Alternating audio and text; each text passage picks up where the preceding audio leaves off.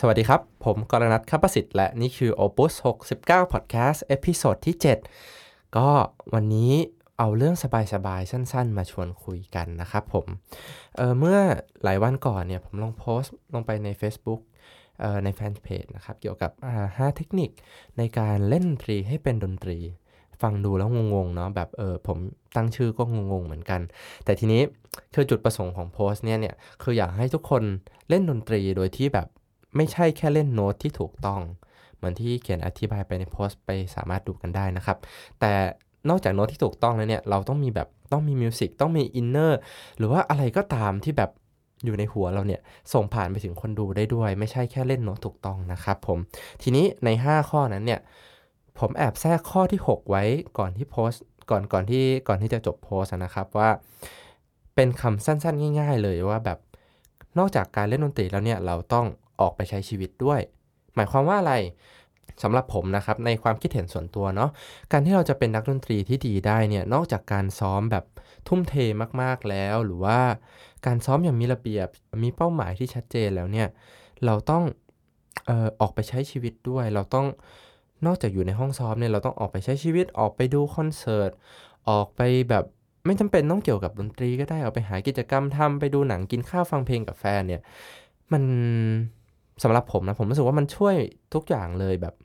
ช่วยในการเล่นดนตรีเราให้ดีขึ้นด้วย อาจารย์เคยพูดกับผมไว้แบบประโยคนึงว่าแบบเหมือนเออวันนั้นเราก็แบบเล่น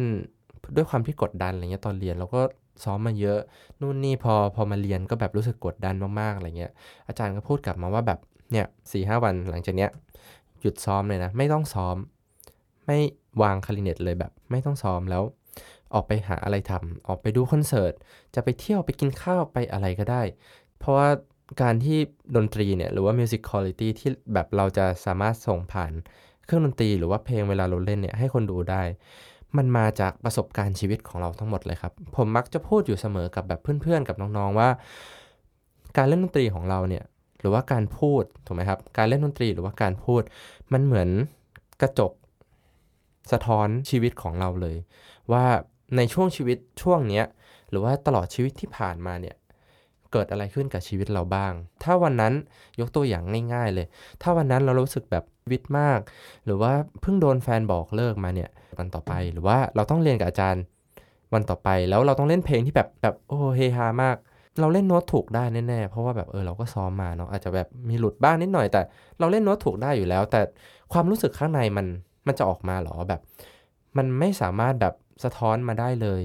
บางคนอาจจะบอกว่ามันแยกเรื่องงานกับเรื่องส่วนตัว แต่ดนตรีสำหรับสายศิลปะดนตรีหรือว่านักแสดงนักร้องอะไรเงี้ยมันมันยากมากๆเลยยกเว้นแบบคุณจะเล่นเพลงที่แบบเออโคตรเศร้าอินสุดๆ เพิ่งบอกเลิกกับแฟนมา เล่นได้อินมากนั่นก็เป็นเหมือนกระจกสะท้อนเหมือนกันคุณก็เล่นได้ถูกไหมครับ แต่ถ้าเพลงที่มันสนุกมันเป็นไปไม่ได้เด็ดขาด เพราะฉะนั้นออกไปใช้ชีวิตบ้าง ไม่ใช่ไม่ใช่แบบไม่ใช่ อะไรเขาเรียกว่าอะไรนะ ไม่ใช่ยุยงให้แบบขี้เกียจไม่ซ้อมหรืออะไรนะ แต่แบบเราอยากให้ทุกคนออกไปแบบทำอย่างอื่น นอกเหนือจากนั่งซ้อมอยู่ในห้องแคบๆแบบอยู่คนเดียวบ้าง ออกไปดู museum ก็ได้ครับ ดู museum เป็นหนึ่งในสิ่งที่แบบสำคัญมากๆ เหมือนเคยมีบทสัมภาษณ์ของเออ Sir Simon Rattle ที่เป็นเหมือนเออเป็นเคยเป็น chief conductor ของ Berlin Phil นะครับ ว่าเวลาที่แบบไม่ได้ซ้อมหรือว่าเวลาที่ไม่ได้ ทำงานเกี่ยวกับดนตรีเนี่ยคุณทำอะไรอะไรเงี้ยเหมือนเขาก็บอกว่าเขาไปดูมิวเซียมครับ เพราะว่ามิวเซียมเนี่ยนอกจากเราจะได้เห็นอะไรใหม่ ๆ แล้ว เราจริง ๆ แล้วมันก็ถ้าเราไปมิวเซียมเกี่ยวกับประวัติศาสตร์เนี่ยมันก็จะมีบางส่วนที่เชื่อมโยงกับดนตรีด้วย เพราะว่าสุดท้ายแล้วในอดีตประวัติศาสตร์กับดนตรี มันประวัติศาสตร์ศิลปะเอง หรือว่าภาพวาดอะไรเงี้ยมันเชื่อมต่อถึงกันหมดเลย แล้วเราจะเห็นได้เลยว่า เวลาศิลปะพัฒนาเป็นช่วงยุคยุค จาก medieval เปลี่ยนเป็นแบบ impressionism ด้วยระยะเวลาทั้งหมดที่ผ่านมาเนี่ยมันมีอะไรเปลี่ยนไประหว่างนั้นบ้าง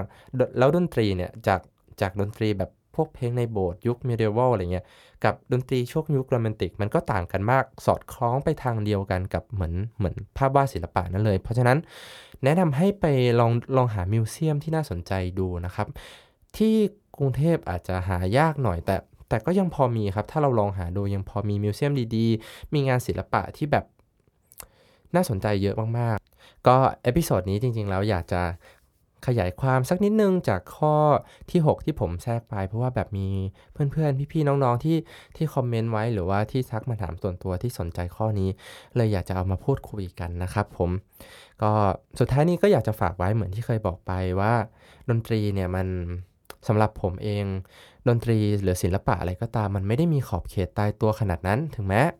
วันนี้อาจารย์บอกว่า you ต้องเล่น Mozart แบบนี้นะ ยกตัวอย่างยังต้องเล่น Mozart แบบนี้แบบนี้แบบนี้ แต่สุดท้ายแล้วพอเราจบไปแล้วเนี่ย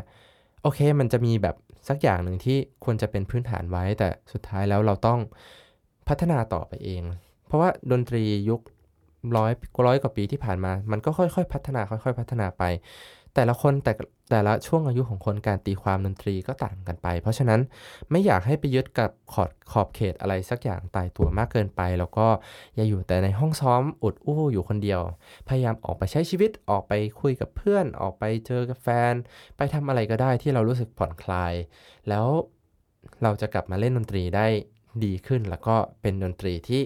เป็นดนตรีจริง ๆ แล้วคนฟังก็จะรู้สึกแบบนั้นจริง ๆ นะครับ ก็ขอบคุณทุกคนที่ติดตาม Opus 69 Podcast แล้วเราเจอกันใหม่ใน episode หน้า สวัสดีครับ